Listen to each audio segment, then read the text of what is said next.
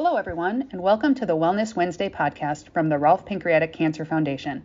Each of our episodes are recorded from our live events, so if you hear references to slides or visual resources, you could find links to them in the show notes. You can also find the full episodes on our Wellness Wednesday page at rolfefoundation.org or watch on Rolfe's YouTube channel. We hope that you find today's conversation to be informative, inspiring, and educational. And above all, we hope you feel connected to our community. We are in this fight together. You are not alone. Hello, and welcome to Wellness Wednesday. I'm Erin Kuhn Krieger from the Ralph Pancreatic Cancer Foundation, and I'm here tonight with a raw and heavy heart. Yesterday, the Rolfe community lost one of our own to this horrible disease, and I lost a friend. He was a devoted husband, dad, son, brother, and friend to so many. He served on Ralph's board and was a fierce advocate in sharing his story to raise awareness and raise funds for early detection research. He's left such a profound impact on me and each of us who knew him. He will be greatly missed, and we're holding his family in our hearts tonight. I know I'm here tonight knowing that I'm not alone in this feeling. I know so many of you have felt the same way about your loved ones, and that's why we're here. We're here for the hope. There's so many researchers out there dedicated to progress and finding better outcomes for pancreatic cancer patients. And Rolfe Foundation seeks out and provides funding to those showcasing the best possibilities for breakthroughs and change. For it's because of these breakthroughs, excuse me, for it's because of these breakthroughs and those to come that so many lives are going to be saved. Tonight, we'll hear from Doctors He, Bissonette, and McLeod from the University of Chicago U of C is just one of the leading institutions that receives research funding from Rolfe. They're also our partners when we need to find immediate care, often within 24 hours, for Rolfe families in crisis. For more information on what we fund and how you can help, please visit rolfefoundation.org. Before I introduce the doctors, I want to mention that you could ask questions throughout tonight's session by putting them within the chat box. I'll be holding all questions until the end of the program to make sure that we're able to get to everybody. And if you don't feel comfortable putting your questions uh, in the chat, you can always email them to us at info at rolfefoundation.org. Tonight, we have three speakers. Dr. Mark Bissonette is an associate professor in the Department of Medicine, section of gastroenterology at the University of Chicago. Dr. Xuan He, the current John T. Wilson Distinguished Professor at the University of Chicago and an investigator at the Howard Hughes Medical Institute, and Dr. Kay McLeod, a research professor and program leader of molecular mechanisms of cancer at the University of Chicago Comprehensive Cancer Center. I'll let each of them share more about their background and experiences. So first I'd like to introduce Dr. McLeod. Welcome, doctor. Thanks, Erin. Um, before I start, I just want to add my condolences um, on the passing of Aaron Colwell. Um, I think it's tragic passings like this hopefully will um, spur us on and renew our determination to find better ways to um, diagnose and treat pancreatic cancer. Um, so first of all, I want to thank the Rolfe Foundation for supporting our research this past year. Um, the work I'm going to talk about this evening um, relates to a very specific aspect of pancreatic cancer called cancer cachexia. Um, what is cancer cachexia? And I apologize for this graphic image. It is the progressive weight loss that uh, cancer patients experience. Um, it affects many cancers, uh, including pancreatic cancer. But as I'll come on to discuss, it's particularly prevalent in pancreatic cancer and is one of the causes of patient mortality. It essentially involves the loss of skeletal muscle mass, um, also not always, but sometimes loss of fat mass as well. Uh, critically, it, it is not reversed by increasing uh, food intake or altered nutrition. Um, and the reason that there's a lot of focus on it uh, as in terms of understanding how to um, limit mortality from pancreatic cancer, it's important because it affects how the patient responds to cancer therapy and the, the effective dose of therapy that patients can receive. So, as I mentioned, it is a feature of pancreatic cancer. It, in fact, pancreatic cancer is the type of cancer most linked to cancer cachexia, to muscle wasting. 85% of all pancreatic cancer patients present with cachexia. And unlike other cancers where this is generally a, a feature of late stage disease, with pancreatic cancer, um, over 50% of patients who present with early stage or earlier stage and locally advanced cancer already exhibit cachexia. So it starts earlier in pancreatic cancer than it does for other cancers. Um, what is uh, also true is that the amount of weight loss that patients experience um, predicts disease outcome in pancreatic cancer. The more weight lost, the more the, the shorter the, the prognosis, the worse the prognosis. Um, and surprise, you might be surprised to, to realize that in fact, about 30% of pancreatic cancer patients actually die from the cachexia that causes uh, heart failure. The heart obviously is a muscle as well, uh, and muscle weakness and not the tumor itself. Um, and currently there is no medical intervention for uh, cachexia. So this is where um, we have focused our research interests in the last uh, year and a half um, to hopefully, um, you know, make a contribution to better understand what is causing cachexia and to hopefully mitigate against it, to block it. Um, this diagram I show here um, kind of summarizes what we think is going on, um, where the tumor growing in the pancreas is releasing signals of some kind, and what those signals are, we do not know, um, that circulate to the muscle and cause the muscle to break down. And then the, the breakdown products from the muscle are thought perhaps, although again, we really don't understand, to somehow promote the growth of the tumor. So in looking at cachexia, there are some fairly well established markers of cachexia or muscle wasting, including these two genes here, atrogen1 and MIRF1. These are both proteins uh, that are known as E3 ubiquitin ligases. Uh, these are enzymes that are involved in degrading protein and are, contribute to the degradation of muscle. Um, we looked at this, uh, and this is both in human patients and in mouse models, um, and uh, together with work from other people, um, we have shown that this gene BNIP3 also appears to be upregulated specifically in the muscle of cachectic uh, animals and, and patients. Um, and as you can see here, the full change in BNIP3 is actually over a hundredfold greater than what you see for these two other established uh, cachexia genes or atrogenes as they're called. So question, what is BNIP3? Um, BNIP3 is a protein that is found primarily at the mitochondria, the powerhouse, the energy factory of the cell. And it plays a role in promoting the turnover of mitochondria uh, through a process known as autophagy. Um, this involves the formation of these double membrane structures that engulf mitochondria to form a double membrane vesicle that fuses with the lysosome, which contains degradative enzymes um, that degrade the mitochondria, resulting in the release of amino acids, nucleotides, and lipids uh, that allows the cell to continue growing and surviving.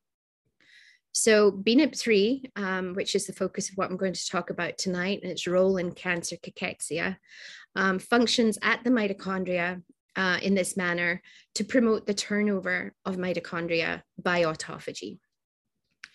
So this, uh, building on the model I presented uh, earlier, led us to propose that the tumor growing in the pancreas is releasing a signal that circulates to the muscle to upregulate BNIP3. We do not know what that signal is, but one of the things we're focused on is understanding what is inducing the upregulation of BNIP3 specifically in muscle.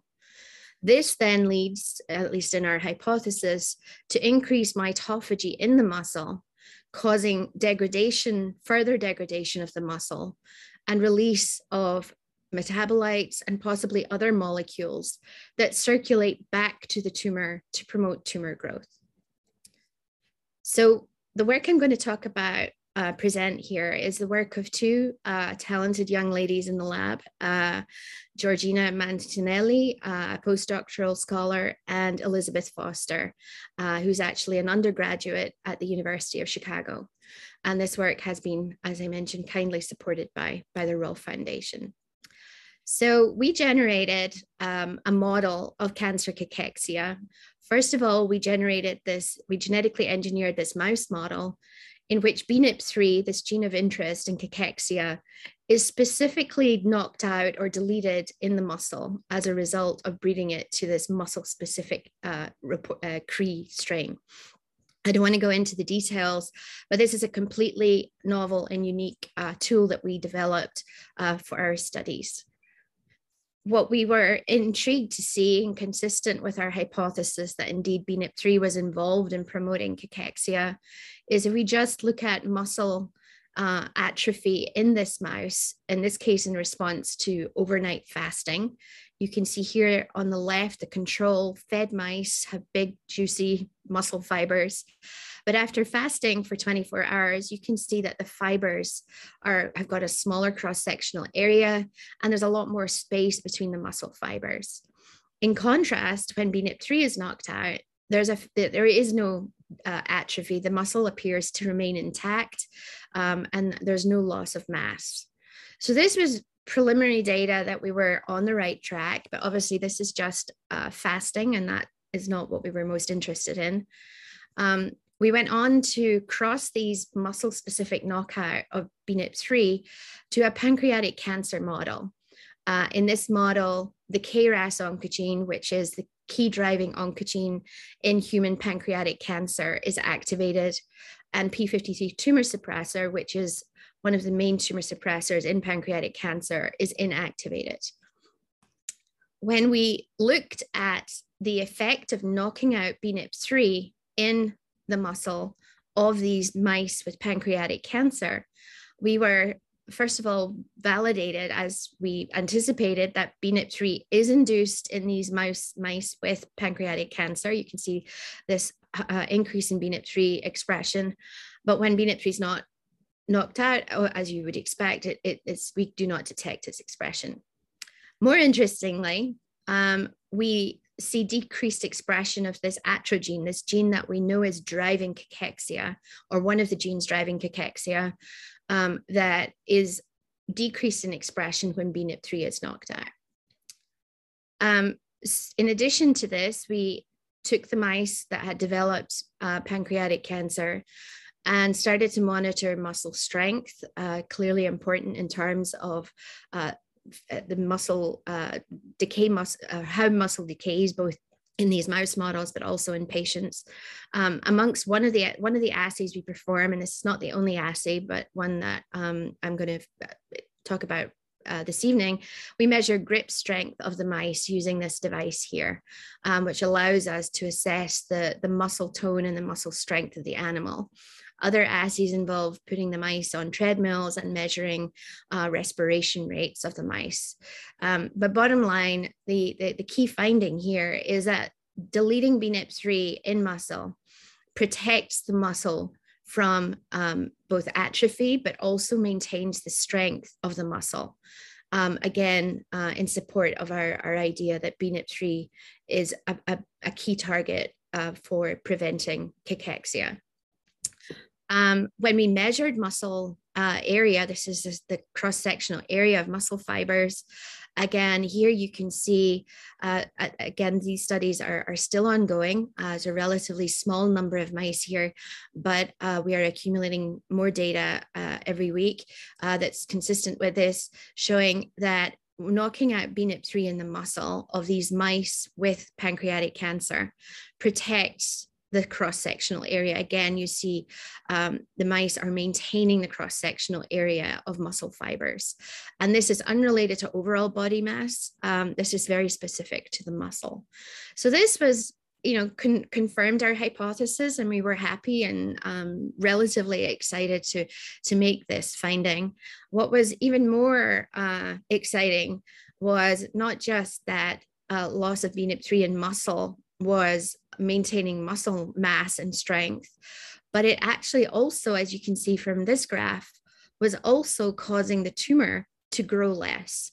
So this is a key finding um, and, and, one um, that's completely novel in the field, the idea that you can affect tumor growth or pancreatic tumor growth but through effects on, on muscle and BNIP3 expression in the muscle. Um, so this was a, a really um, very exciting finding for us this past year. Um, so this led us to our um, uh, hypothesis I mentioned before, uh, where or now more validated by the, the data from these mice, mouse models that BNIP3 is driving cachexia in the muscle. Again, um, there's this two-way traffic from the tumor to the muscle and then from the muscle to the pancreas and the pancreatic tumor.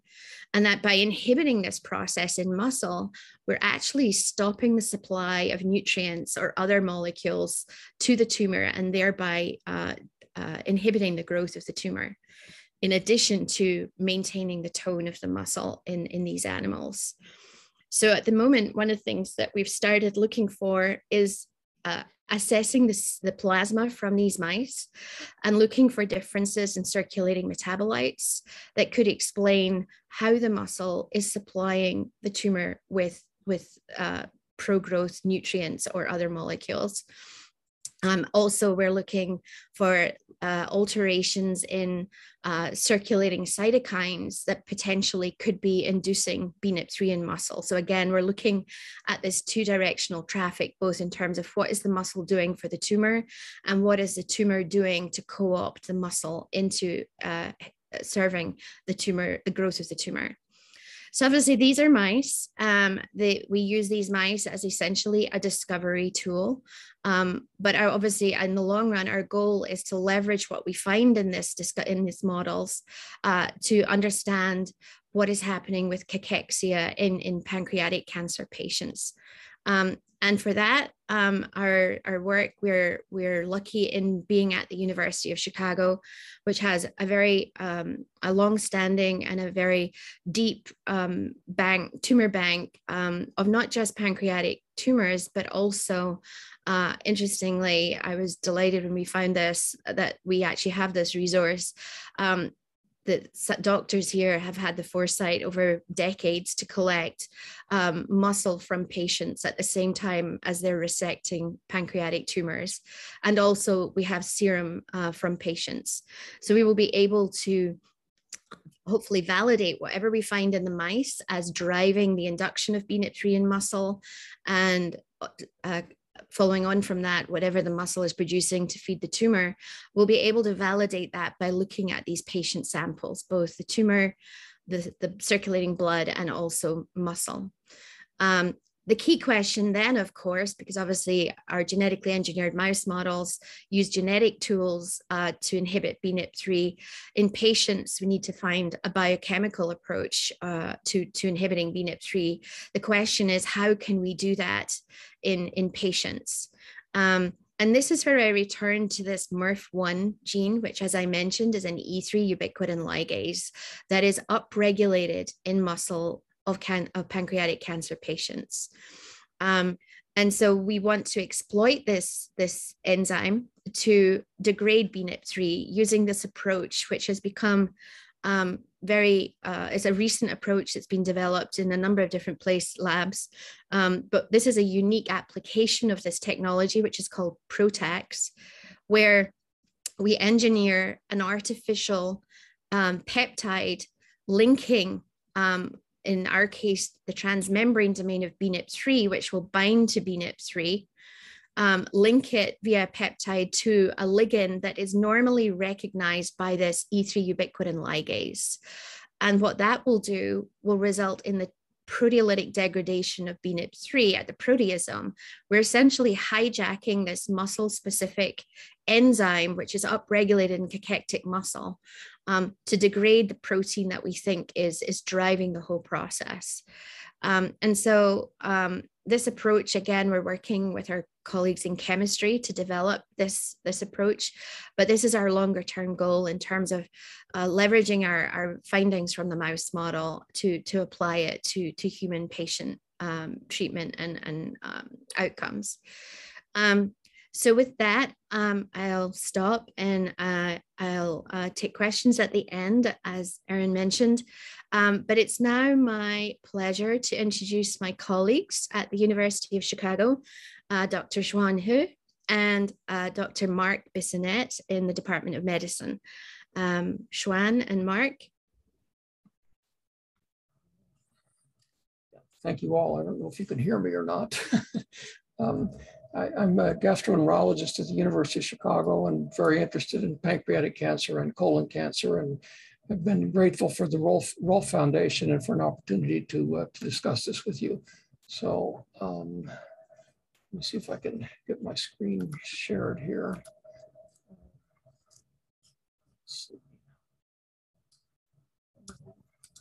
So briefly, I'm going to tell you about our research that, um, that I've been doing in collaboration with Dr. Xuan He to make a diagnostic test to diagnose pancreatic cancer at earlier stages and potentially even pre-malignant pancreatic lesions uh, and to distinguish those that are more likely to go on to cancer uh, versus those that are, are less, less likely to do that. Um, so, um, oops that didn't work. Sorry. I need to advance the slide here. Okay. Um, so as, as many of you know, pancreatic cancers are an increasingly serious problem in the United States. They're, they're thought to be perhaps the most serious malignancy to, as a cause of death in the next 30 years. And so it's a rising incidence and it's a serious problem. Uh, there are several premalignant precursors of pancreatic cancer, including the uh, pancreatic inter intraepithelial neoplasms or PANNs and the uh, interpancreatic uh, mucinous uh, producing lesions, the MCNs and the IPMNs. these lesions are thought to progress over time, and we're interested in developing a blood test that would differentiate pancreatic cancers from normal, normal or at least non-malignant lesions, and eventually to be able to detect pre-malignant lesions as well. Um, so uh, DNA circulates from the tumor and from all organs of the body into the bloodstream and, and carries with it many signals that can be used for important diagnostic tests. One of the important bases in DNA is cytosine. Uh, cytosine uh, can be methylated in the five position to make 5-methylcytosine or can be hydroxymethylated in the five position to make 5-hydroxymethylcytosine. In the first part of the talk, I'm going to talk about this particular residue, 5-hydroxymethylcytosine, that Dr. Chuan He discovered and created an elegant way of, of, of assaying in the blood. Um, these modifications are quite stable and they carry important information because DNA coming from the tumor has, has these modifications that can be detected in the bloodstream. Um, basically, the um, DNA from diseased tissue, from pancreatic tissue, is released into the blood. And using a technology that Dr. He invented, the nano HMC seal technology, uh, he has been able to capture these residues and detect them in the blood. Uh, previously, this required a, a, very large amount of DNA that was beyond the, the, uh, the, the, amount that circulated in the blood. So this was a, a really novel and exciting test that, he developed. Um, so blood is taken from the patient that uh, carries important DNA signature from the blood in, of the cancer. The 5-hydroxymethylcytosine uh, is first uh, conjugated to a glucosyl residue, uh, which contains an azide molecule on it. This can be captured by another molecule called biotin with click chemistry. And then the biotin can be brought down with streptavidin beads, which allow it then to be amplified and, and sequenced to look to see throughout the genome where these 5-hydroxymethylcytosines are occurring. Because as I mentioned in cancer, they are, they're altered from the normal state and can be detected as such. Um, so if you, if this is an example of of a gene, a normal gene that has 5-hydroxymethylcytosine labels on it. In, this, in the cancer, there's an increase in the number of the 5-hydroxymethylcytosines in some genes, as, in, as, a, as an example in this gene 1, whereas in this gene, there's actually a loss of 5-hydroxymethyl, so there's a, lo a lower number. And so the point of the test that that Dr. He is, is working on with us is to develop a way to measure these differences up and down of 5-hydroxymethyl cytosine that could be used as a diagnostic sig signature for the cancers. Um, they also discovered that there's a relationship between the 5-hydroxymethylcytosine and the gene expression. So e each tissue has its own unique sort of expression levels of genes, which, which essentially cause that tissue to be what it is. In the case of pancreas, a unique, unique, unique organ for pancreas. And there's a relationship between the 5-hydro, the gene expression levels shown on the y-axis and the 5-hydroxymethylcytosine levels shown on the x-axis. And when that was examined in relationship to other known markers of, of gene transcription, for example, the uh, acetylated histone 3 uh, lysine 27 protein, which is associated with genes that are undergoing active transcription, there was a close association with increasing amounts of 5-hydroxymethylcytosine and increasing amounts of this marker in the histones. And this has been a, a finding that's been been verified by numerous other labs that 5-hydroxymethylcytosine essentially marks genes that are undergoing active transcription. Um, so basically the test begins with blood from the doctor's office. The DNA is isolated on silica columns. PCR adapters are placed on the, on the, like, on the DNA in order to be able to PCR amplify it up later on. The 5-hydroxymethylcytosines are first labeled with a glucosyl mo molecule and then those are reacted with biotin that binds to the azide on the glucose, glucose moiety. The, gluco, the biotin is then captured by streptavidin uh, with beads that are coated with streptavidin, and then the DNA with the PCR adapters is amplified and sequenced to give rise to a uh, to where then looking throughout the genome, one can look to see how the 5-HMC signature has changed in, from, from normal to a cancer patient. Uh, we had the a, a, great opportunity recently. Uh, uh, we applied and were granted access to samples from the PLCO study. This is a study that was initiated back in 1993, uh, PLCO for the diagnosis of prostate, lung, colon, and ovary. And it was to test whether all the screening tests that were done at the time, chest x-rays for lung cancer, flexible sigmoidoscopies for colon cancer, CA125 and vaginal ultrasounds for ovarian cancer, and PSA and digital rectal exams for prostate cancer would be protective against these cancers. And I won't summarize the numerous findings from the study, but suffice to say that, the, that these very valuable samples taken from 155,000 people who were at the time free of cancer and then then they did serial blood samples for five years and then have followed them over time and out of that 155,000, 400 individuals were, were to go on to develop pancreatic cancer. So we have blood samples from patients prior to their clinical presentation, which may serve to validate the, the ability of the test we're working on to diagnose early pancreatic cancer. Um, so this is some so we've, we've been also doing our own prospective studies, collecting samples from patients at the University of Chicago and also from uh, the, um, from um, California with Dr. Goel's help. And in our own patients, we have about uh, 80 patients with um, stage one or two colon uh, pancreatic cancer, about 15 um, patients with uh, early pancreatic lesions that are prior to, uh, to the pancreatic cancer. They're comprised mostly of patients 60 to 80 years old. They're predominantly male, although we have 40% of them female, and the race is predominantly Caucasian, but we have a substantial number of African Americans as well, about 15% of the population. And the analysis that we're working on now will incorporate not only the 5-HMC distributions to make the diagnosis in the blood, but it will also look at factors such as diabetes, obesity, tobacco, and alcohol that are important risk factors for pancreatic cancer. So this is some of our preliminary data. Um, in the first panel, uh, we, are showing pancreatic cancer patients here in blue. Each, each column, if you will, represents a separate patient, and then controls are shown in green. And each row represents a different gene in the genome.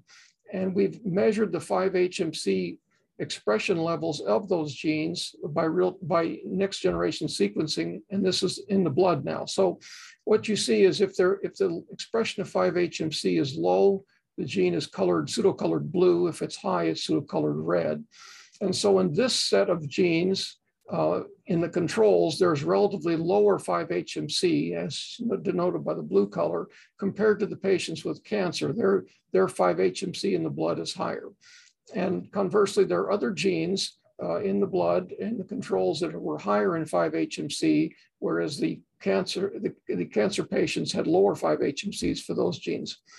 And if you separate, if you do a, further analysis by principal component analysis that looks at the statistical difference uh, distance between these 5-HMC loci in the genome, you can show that most of the cancer patients are segregated to the right here on this analysis, as opposed to the controls to the left. So this is a test that I think ultimately will be very useful to, to be able to make a blood diagnosis of pancreatic cancer, but we still have work to do, obviously. Then we turn to the premalignant lesions, things like the, the IPMN lesions, and we compared those to control patients versus the IPMN patients and did a similar analysis in the blood now for 5-HMC circulating. And again, the high levels are denoted by red, the lower levels by blue. And again, we had this another signature that, that distinguished the control patients with low 5-HMC for these genes and high, higher 5-HMC for these genes. And, and similarly, another group of genes that had higher 5-HMC for the controls and lower for the IPMNs for the premalignant pancreatic lesions. And again, if you did a, a principal component analysis, again, you found that the controls were to the right and the in this case, the premalignant lesions were to the left. So that although there's some overlap, we think that as we get better with this test and incorporate some genomic features in the tissue, that we'll be able to have a test that will diagnose premalignant lesions in, in pancreatic cancer. And this is a similar analysis comparing pancreatic cancers in blue to premalignant lesions in orange. And again, uh, we have a limited number of patients, but there's a, a, a sense that there will be a separation uh, a tendency of separating the premalignant lesions in blue from the pancreatic cancer shown in red. Um, sorry. Um, we, we then turn to the tissue. This, the, all the studies I've showed up to this point were blood studies, which is the most important tissue in terms of making diagnoses and, and following risk factors. But we also wanted to look at the tissue because there are probably important signals of 5-HMC in the tissue itself of the pancreas, which may help us guide selection of those we focus on in the blood.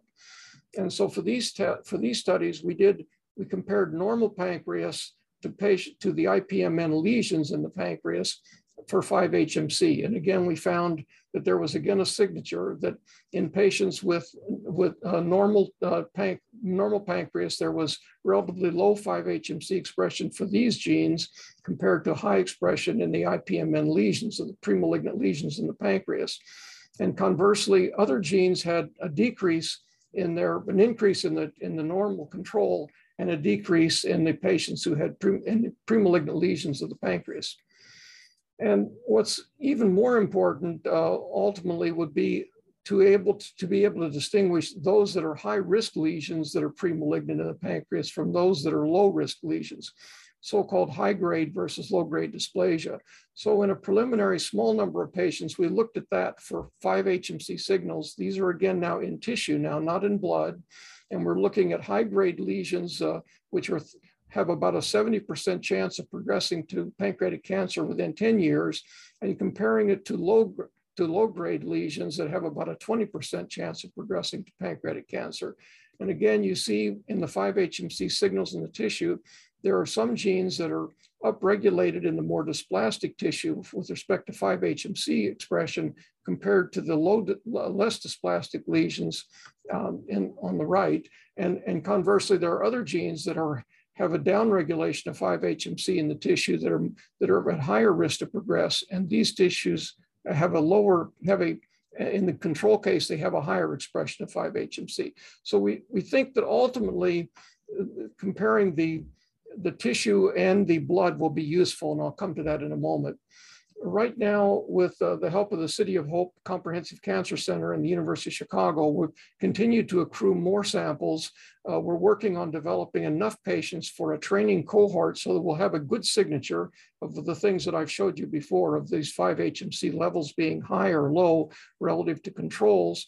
And then we're, we'll, we'll, once we have a signature based upon the pancreatic cancer and the control patients, and, and our controls incidentally will include chronic pancreatitis, which can be a, a confounder in this whole field because the, these patients present with pain similar to pancreatic cancer. They have abnormal CAT scans and abnormal imaging.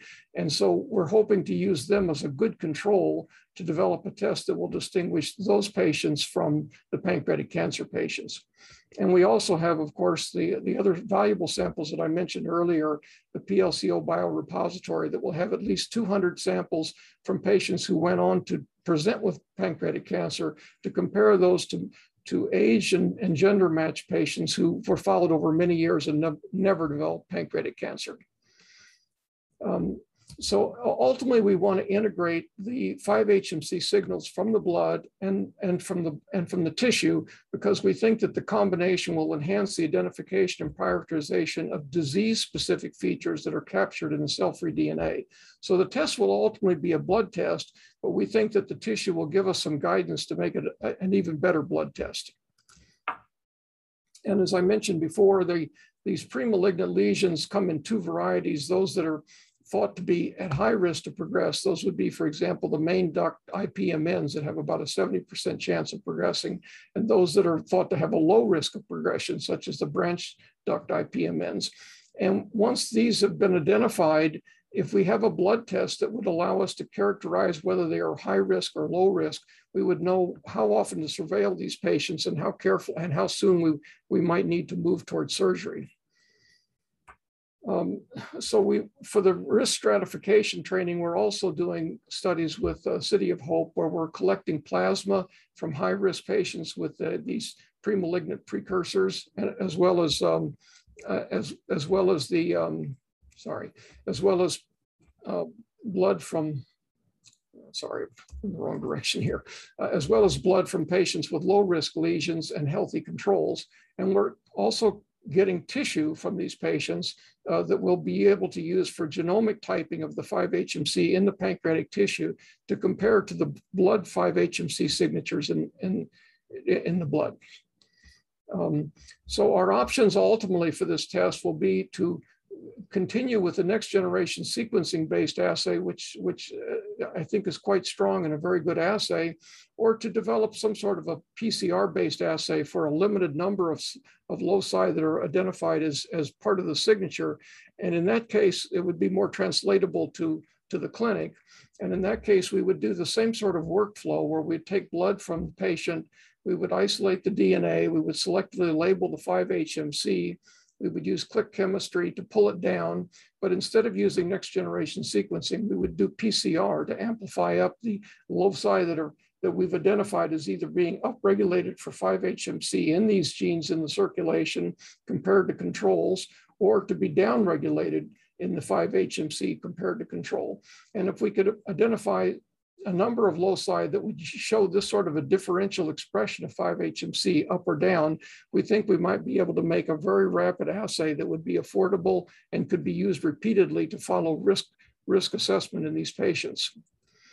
Um, we will do an independent validation of this test as well, where we'll be collecting samples of blood and also uh, uh, uh, this will be uh, blood samples from high risk patients uh, with PPNs, uh, malignant pancreatic neoplasms, as well as pancreatic cancer patients, and our control group of chronic pancreatitis and healthy controls. And, and so now I want to turn this over to Dr. Chuan He, who's the inventor of all this technology and has made all this possible, and I'll have him take over from here. Thanks, Mark. Uh, as Mark introduced, uh, my lab works on really a, a method development um, let me just bring up the slides. Because um, I saw Mark going to show the slides, but that's okay, I can do it.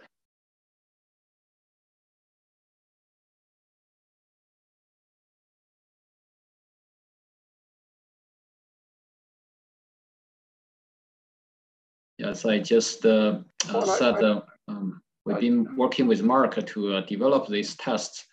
Um, and um, in addition to hydroxyl methyl C on DNA, there's also 5-methyl C as Mark introduced. In fact, there are limited number of uh, clinical tests uh, that utilize 5-hydroxyl methyl C and 5-methyl C. And the one that being used clinically is actually um, 5-methyl C for colorectal cancer. This was the reason why we started this collaboration with Mark. And so some of you probably heard of Cologuard, um, which actually measures 5-methyl C. Now 5-hydroxymethyl C is a new DNA modification. We think there's a lot of promises, but we also want to look at the 5-methyl C, which is a stable mark and has been already cleared by FDA for uh, a few cancer early diagnosis. The major problem for 5-methyl C has been the, the method applied called bisulfite sequencing leads to um, extensive um, degradation of, of DNA. So if you draw blood, isolate cell-free DNA, um, it really requires lots of blood. And then because of this DNA degradation uh, from this chemical treatment, uh, the signal to noise has always been a major problem. So we recently invented this new method we call linear amplification-based bisulfite sequencing. It's actually a very simple idea, but it works extremely well. Now, the idea is that uh, in the cell-free DNA, the DNA derived from tumors, small, tiny amount, uh, what we what, what, we do in this method, we linearly amplify this DNA. So uh, from the small amount of tumor-derived DNA, amplifies uh, to a larger portion, and then we apply uh, exponential amplification. So this a small amount of tumor-derived DNAs will not get lost. Now, this idea works extremely well. Um, in in a recent test, as you can see here, um, with 100 nanograms of uh, DNA with traditional method, you get very good data, right? Uh, however, with one nanograms of DNA, often we get about a few nanograms from several mils of uh, blood. And with one nanograms of DNA, you can see the signal looks very sparse. With 100 picograms, is almost gone. Okay. Uh, however, if you go to our uh, method, trying to get this move. If you go to our method, um, as you can see, um, with one nanograms of, of DNA, we see very good signal uh, similar to 100 nanograms with uh, current uh, bisulfite sequencing. So uh, this really uh, improves the sensitivity and most importantly, the coverage of, uh, of the sequencing. So we're excited about this new method. this is the results from the recent cell-free DNA run we applied this to pancreatic cancer patient um, sample versus healthy control. Again, we don't need a lot of blood samples. One mil of DNA, way enough for us to perform this whole genome analysis. And we have not sequenced this very, very deep uh, to identify new biomarkers. We only did a test run. These results will come back actually yesterday. Uh, this was the reason it took us a while to put the slides together, but I want to show you the preliminary results. Uh, this is a 5-methyl C methylation. Again, as Mark introduced to you already, we're looking at the differential uh, methylation markers, and you can clearly see uh, we see very different um, distributions of, of these um, 5-methyl uh, C profiles or market, marked um, cell-free DNA between these two cohorts of uh, samples. We're excited about this. Sequences deeper. We're going to learn a lot of not only obtain the biomarkers, but also hopefully learn the immuno many aspects of, of biology from these patients. So with that, I turn back to Mark. Yeah, okay, thanks, Chuan. That was elegant work. Um, so the, it, our, really our goal in this whole project, and, and the Ralph Foundation has been hugely helpful to help us with this, is the development of a liquid bio, biopsy assay where we'll be able to take the patient's blood and identify early pancreatic cancers, and ultimately even high risk lesions that are not yet cancers to be able to follow uh, over time. So currently we're identifying a panel of the most robust 5-HMC and 5-MC modified regions throughout the genome. Um, we plan to use the next generation sequencing and the PCR-based assays to determine how reliable, what the what the sensitivity and the specificity of the test is, and we'll use an independent cohort of patients and, and controls to validate the assays, and ultimately to move it forward eventually to clinical development so that we can get eventually an, a, a test that can be can be used for, widely for patients to to benefit them, and that's the that's the goal. Um, can you go to the next slide, uh, Sean? Uh, so basically, uh, we've, we've received uh, uh already from the NIH permission to get these PLCO samples from patients who have had latent uh, pancreatic cancers but had not yet presented to see if our test will work for them, if we, we can diagnose uh, pre-diagnostic test for pancreatic cancer. And we're continuing to work now with with Chuan on this 5-HMC and 5-MC technology so that we can get signatures that will be even more reliable than either one alone would be. And our plan is to submit an R01 application, multi-investigator application to, to carry this forward as well. Next slide. Okay, just I want to thank you all for listening and thank you for your attention. And we'll, I guess we're open for questions for, for, for Kay's talk and, and Chuan and myself. Thank you so much um, to, to all three of you. Um, such impressive and, and important information coming out um, of, of your research findings. We'll, we'll open up now for questions and um, we've had some that have come through during our talk. And if you have additional questions, please continue to send them through in the chat. Otherwise, you can always email them to Ralph Foundation, or I'm sorry, info at ralphfoundation.org and we'll be sure to get to them. Um, so if, if each of you can please talk about how, um, how has pancreatic cancer research evolved during your tenure? What, what, is, what have you seen um, throughout the time? Well, Dr. Bismuth, let's start with you.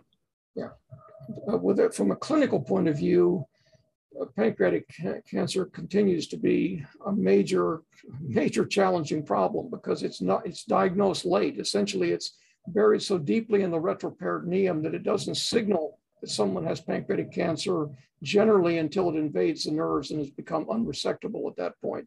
So I think we really need some way to diagnose it at a much earlier stage. And um, eh, things like IPMNs are helpful in terms of CAT scans and, and doing EGD and EUSs to look for these lesions.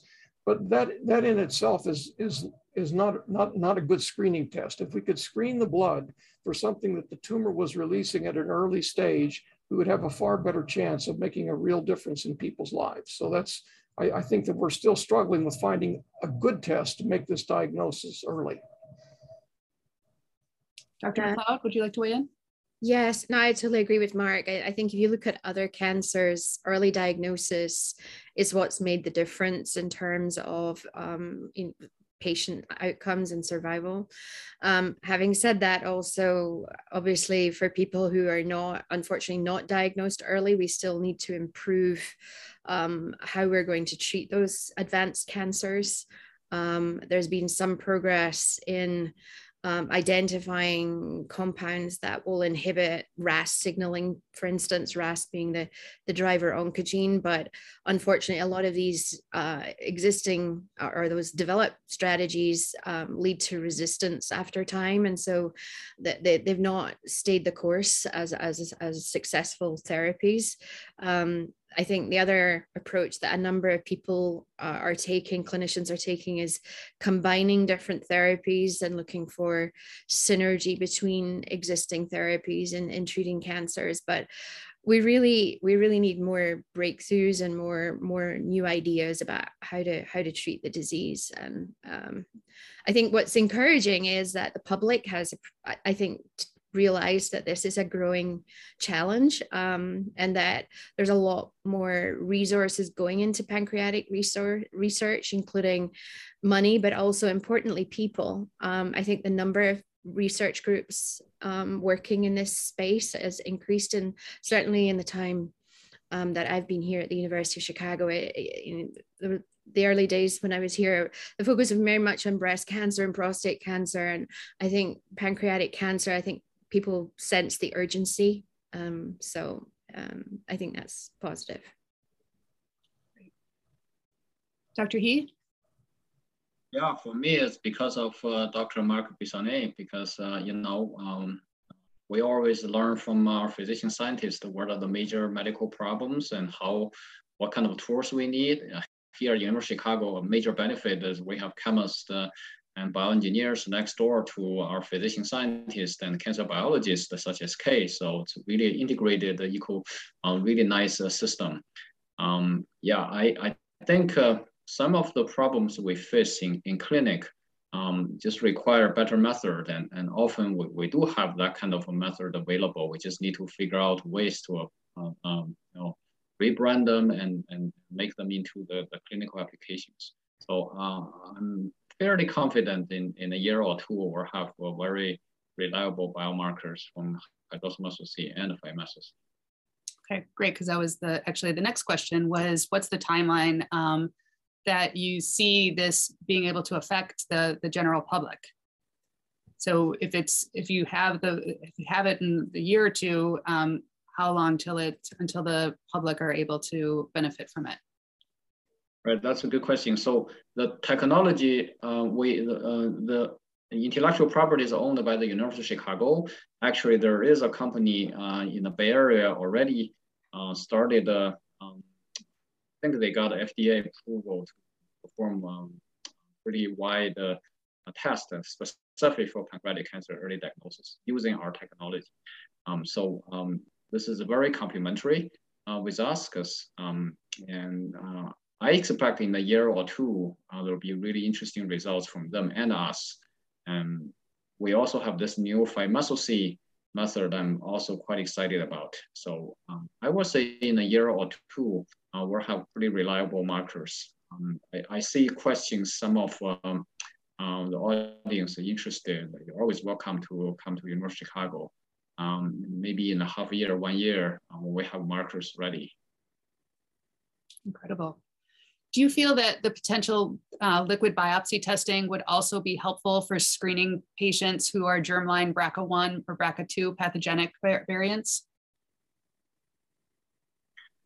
Um, well, I, I also want to back up a little bit.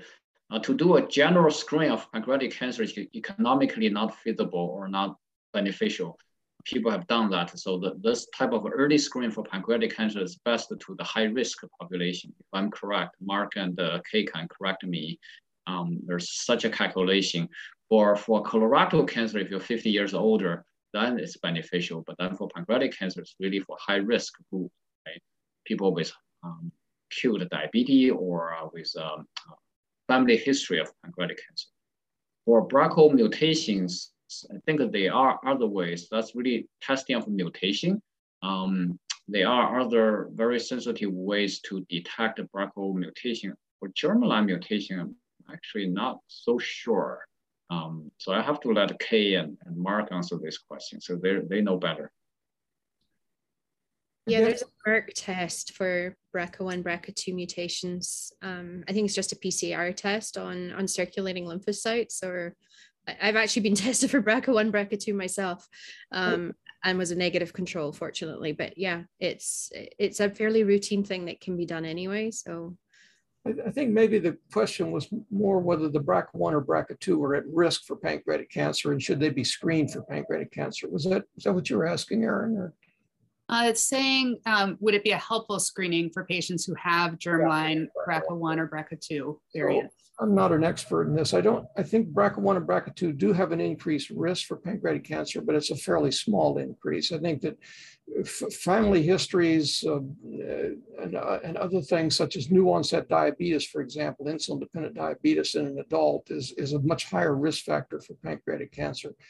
But uh, certainly if they I think that's a good question. And, and I think that any familial mutation in the germline that raises the risk of pancreatic cancer becomes eligible as a risk stratification for this kind of test. So BRCA2 is a major risk factor for PDAC. Um, the reason I know that is actually Hedy Kindler here has got a clinical trial running for um, combining the use of um, PARP or using PARP inhibitors for pancreatic cancer mm-hmm. um, based on the fact that there's a subset of patients that do have BRCA2 mutations. Mm-hmm. It seems to be mainly BRCA2 for whatever reason, not BRCA1. Okay, thank you. Our next question um, comes in saying, I have four members of my father's family that passed away from pancreatic cancer. I'm 57 now will these tests be available soon or what should be my first steps to somewhat protect myself? That's, uh, I think uh, we're going to have some data in a half a year, one year, but then uh, to really get this into clinical test is a long journey, right? Uh, different layers of uh, um, uh, steps we have Um, but yeah, you're welcome to uh, contact Dr. Bissonnette and, and Blood as a volunteer. I'll be happy to include into our, our, our studies. And, and that, you know, we can we can always compare those samples with, with our, our data and, and have a risk um, um, evaluation. not sure if that's uh, you know the correct answer, Mark. Mm.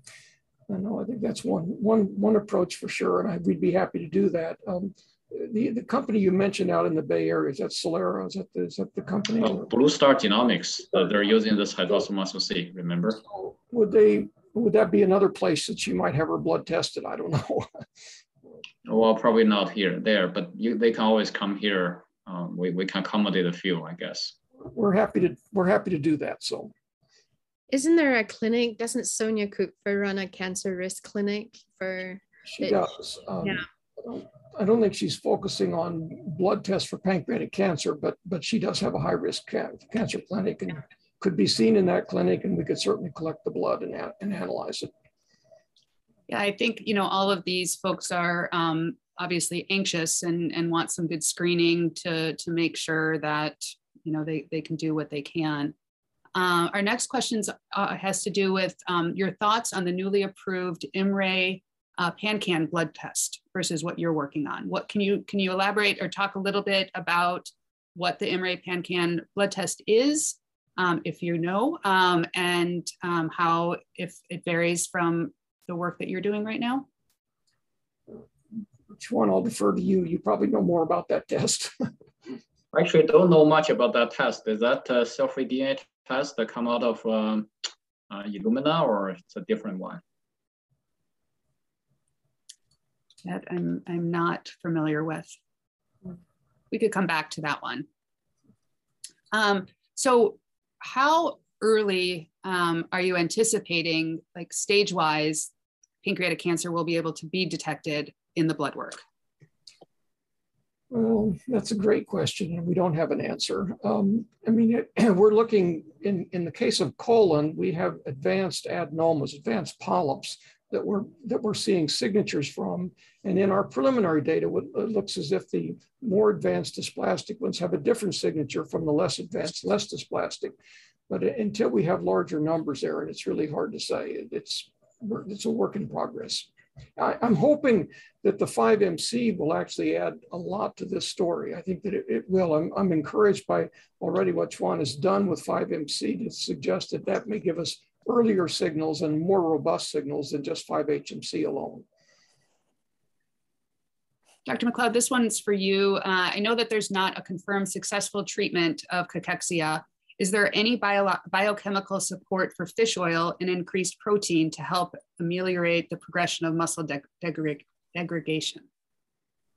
Um, I'm not aware of any work with fish oil or omega-3 um i mean increased protein i mean mark's a physician might and know more about this as well but my understanding from the literature and certainly our mice as well is that increasing their diet and increasing protein can help them um you know nutritionally um you know stay alive but it does not prevent the cachexia. It does not reverse the cachexia and it doesn't um, it, it, it doesn't stop it. So that I know from a number of um, patients that I've um, actually interacted with on this topic that you know they, they cannot eat their way out of uh, cachexia, unfortunately. Um, but it can obviously provide energy and nutrition for the brain and other tissues, but it doesn't stop the cachexia. That's that's my understanding as well, Kate. So I know um, we're coming at this from a research perspective. Um, I'm, I'm curious though to see if you have thoughts or knowledge on how this early detection is going to affect treatment for pancreatic cancer patients. Well, that's another great question that I don't have an answer to. I mean, I think that uh, in the in the chemo prevention literature, uh, there have been many trials in colon and and and mostly not not giving us much guidance. I mean, aspirin has has has gotten a lot of play, and there is still a lot of interest in aspirin in terms of its uh, ability to prevent colon cancer. But other things such as vitamin D and and, and a number of other agents, uh, fiber in the diet, et cetera, have not. my own feeling is that until we have a reliable test for early lesions, we can't really address whether we can prevent it. Um, and of course, the, the, the, the, the, clinical dilemma of whether to do a Whipple procedure or not is a huge one. I mean, it's a, it's a huge operation and it, it, in patients who are at high risk, of course, you can sample the pancreas with fine needle aspirations. And if you get malignant cells and you stage them as resectable, then there's no question they should have, a, have, have an operation. But in terms of deciding, you know, what to do at a stage where they're not yet not yet advanced, that's I think that remains a, a big conundrum clinically. And so from from listening to the three of you tonight, it sounds like the the history piece of it um, is is pretty big. And so those who are not at risk at all, where it comes out of the blue, if you will, um, that there's is, is there any research for for that type so that's the sporadic pancreatic cancer as opposed to familial. And that's most, most pancreatic cancer, in fact, are sporadic. There are people that comes out of the blue. They know they don't have a family history. And my hope is that a blood test, that, you know, there, there, there are a number of blood tests that are being done now that are sort of pan oncogene tests. They're looking, they're looking at many cancers. They're not focusing on just colon or just pancreas. And my hope is that maybe the 5-HMC, 5MC story or something like that will serve such a purpose that we'll, we'll see the detection of cells being entering the bloodstream, which are abnormal in their signature. They don't look normal by DNA signature, and that will, that will set off bells to at least begin to investigate that uh, it, uh, you know, whether the problem right now is that imaging is not very sensitive. So that if you, if you had abnormal cells and you did a CAT scan and it was negative, and you did an endoscopy and an ultrasound and that was negative, what exactly do you do at that point? I think the most you could do is probably do the re repeat the blood test on a regular basis. And if it looked as if the, the, the signature was good for the pancreas and the numbers were going up, you might have to make a very difficult clinical decision as to whether or not to operate. Any, any other additions, Dr. Macleod or Dr. He? Okay. I agree. I think uh, uh, the ultimate goal, this is the reason why hydroxyl is interesting because we perform whole genome sequencing. So in principle, one can look at the colorectal cancer, ovarian cancer, breast cancer, and uh, pancreatic cancer in one experiment, or maybe more cancer types.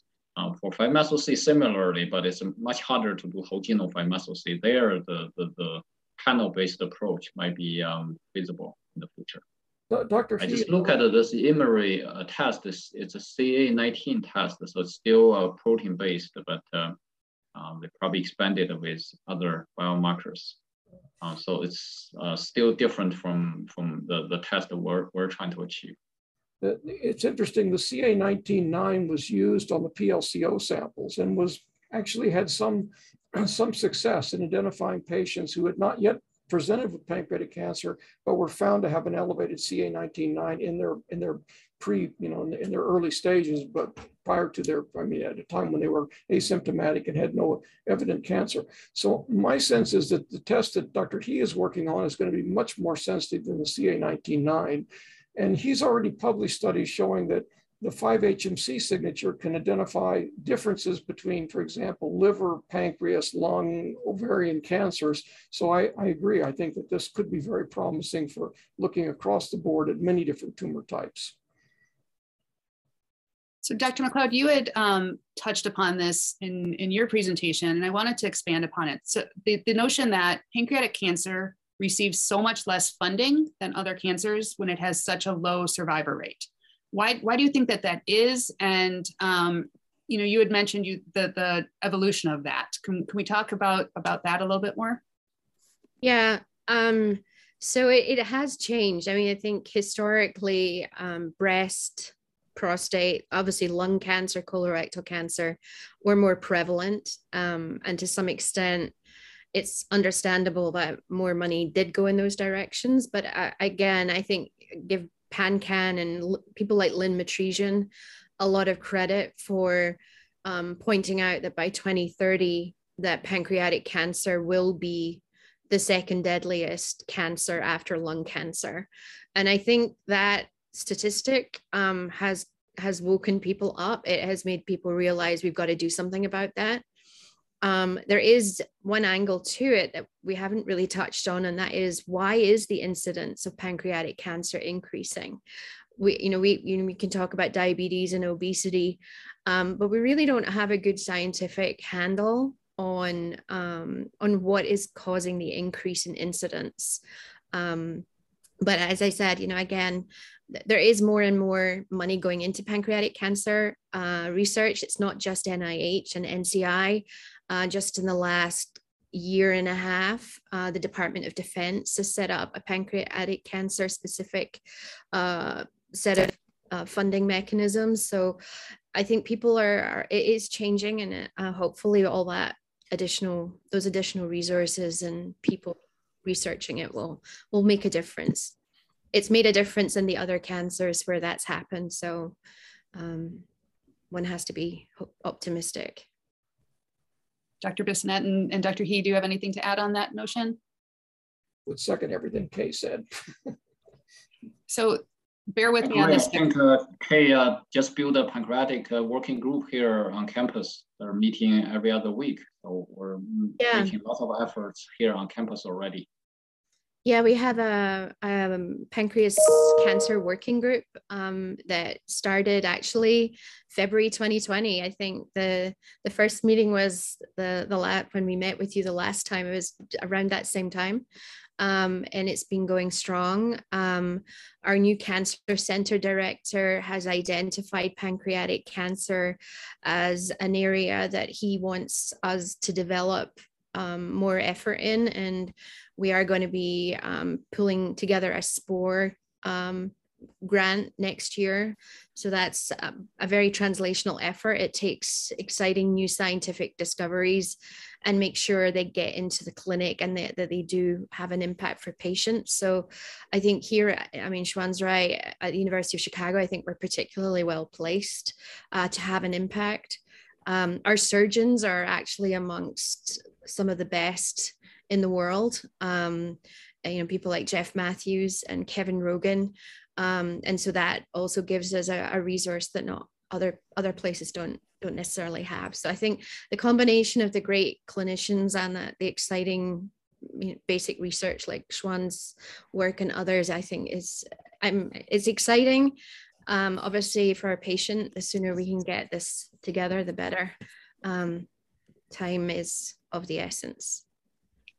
Absolutely. Um, so bear with me on this next one because there's there's not a, a great direct correlation here, but I still want to make the analogy. We got the COVID vaccine so quickly because researchers from around the world partnered together. Um, they shared findings and basically did whatever it takes to, to make it happen. Why don't we see that with pancreatic cancer or any cancers for, for that matter? I think um, I think you're right. Um, I, I do think that we do work together. I mean, I just mentioned the pancreas working group. I think PanCan um, is an example of lots of different researchers in pancreatic cancer um, sharing data before it's published and collaborating and not necessarily just duplicating each other's work. Um, so I do think that is happening. Um, I think the issue is that pancreatic cancer is a much more challenging problem to solve. I mean, it, hard to say that compared to COVID. I mean, COVID is it's a virus. You've got a very obvious target. You've sure. got a you've got a coat protein that you can raise an antibody to. Um, so that there's there's it's a it's an easier target. It's an easier solution.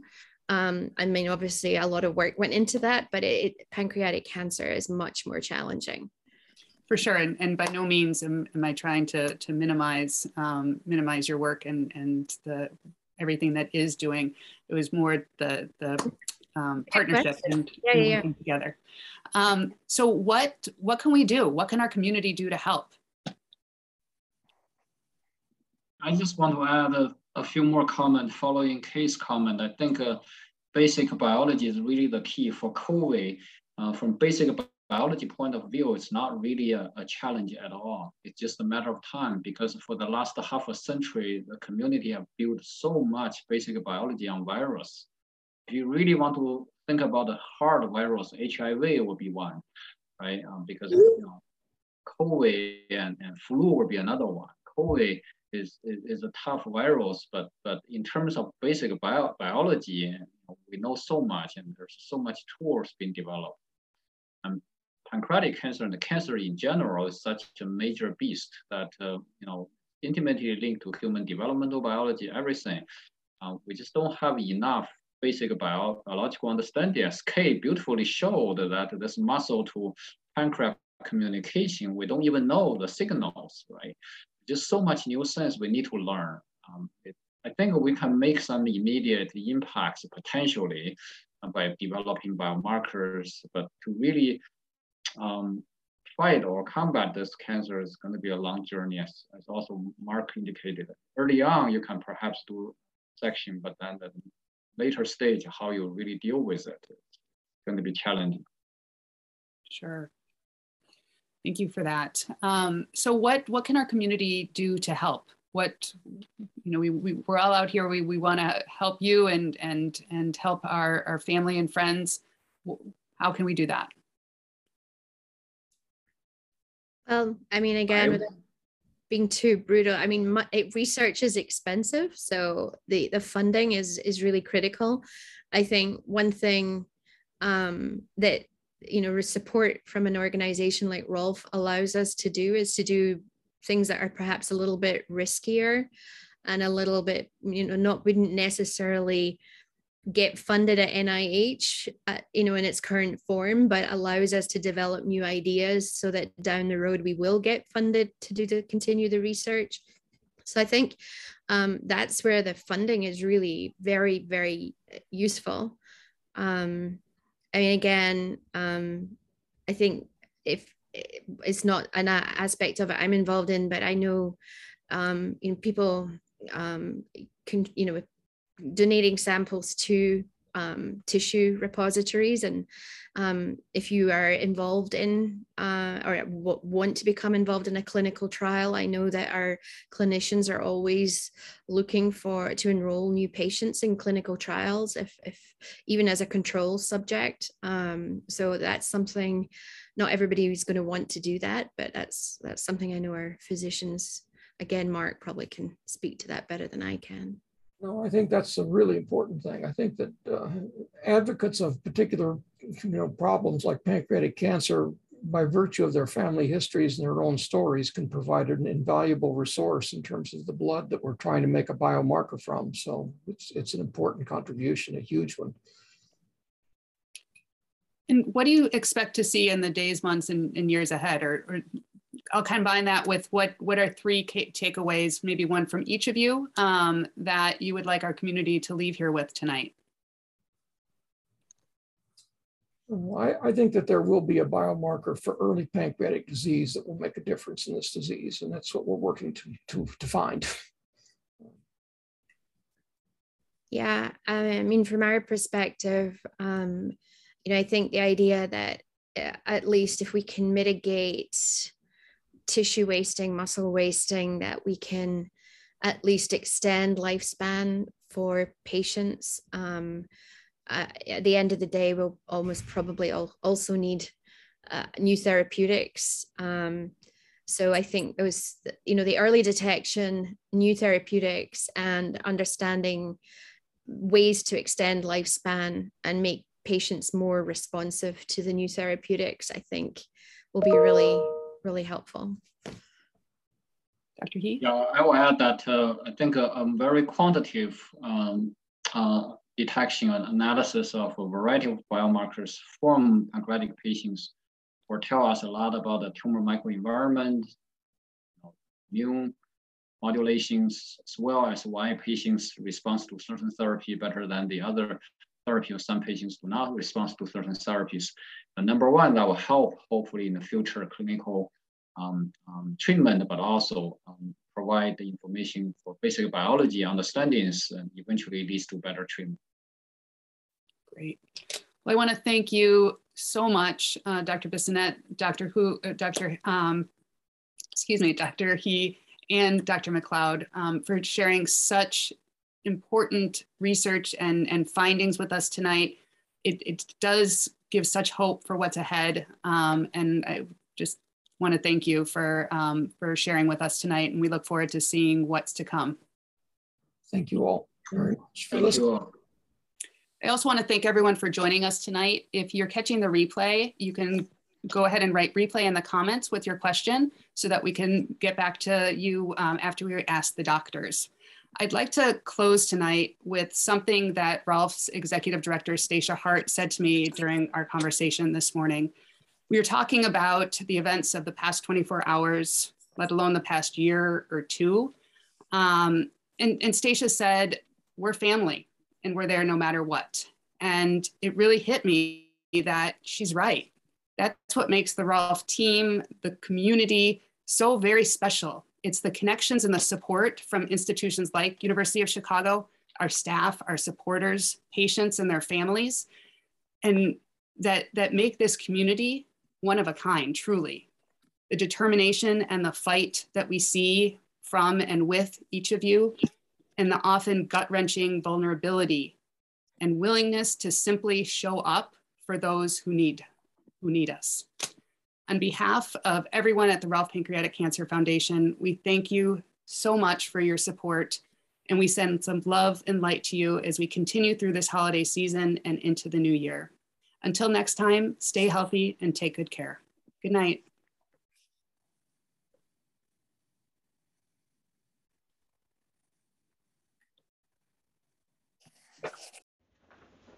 Thanks for listening, everyone. Don't forget to subscribe so you don't miss an episode, and feel free to leave a five star review because it helps people find us. Ralph Pancreatic Cancer Foundation provides personal support to those affected by pancreatic cancer through tailored resources, connections in education, and funding for early detection research. To learn more about Ralph Foundation, please visit us at ralphfoundation.org or call 773 989 1108. We'll see you next time.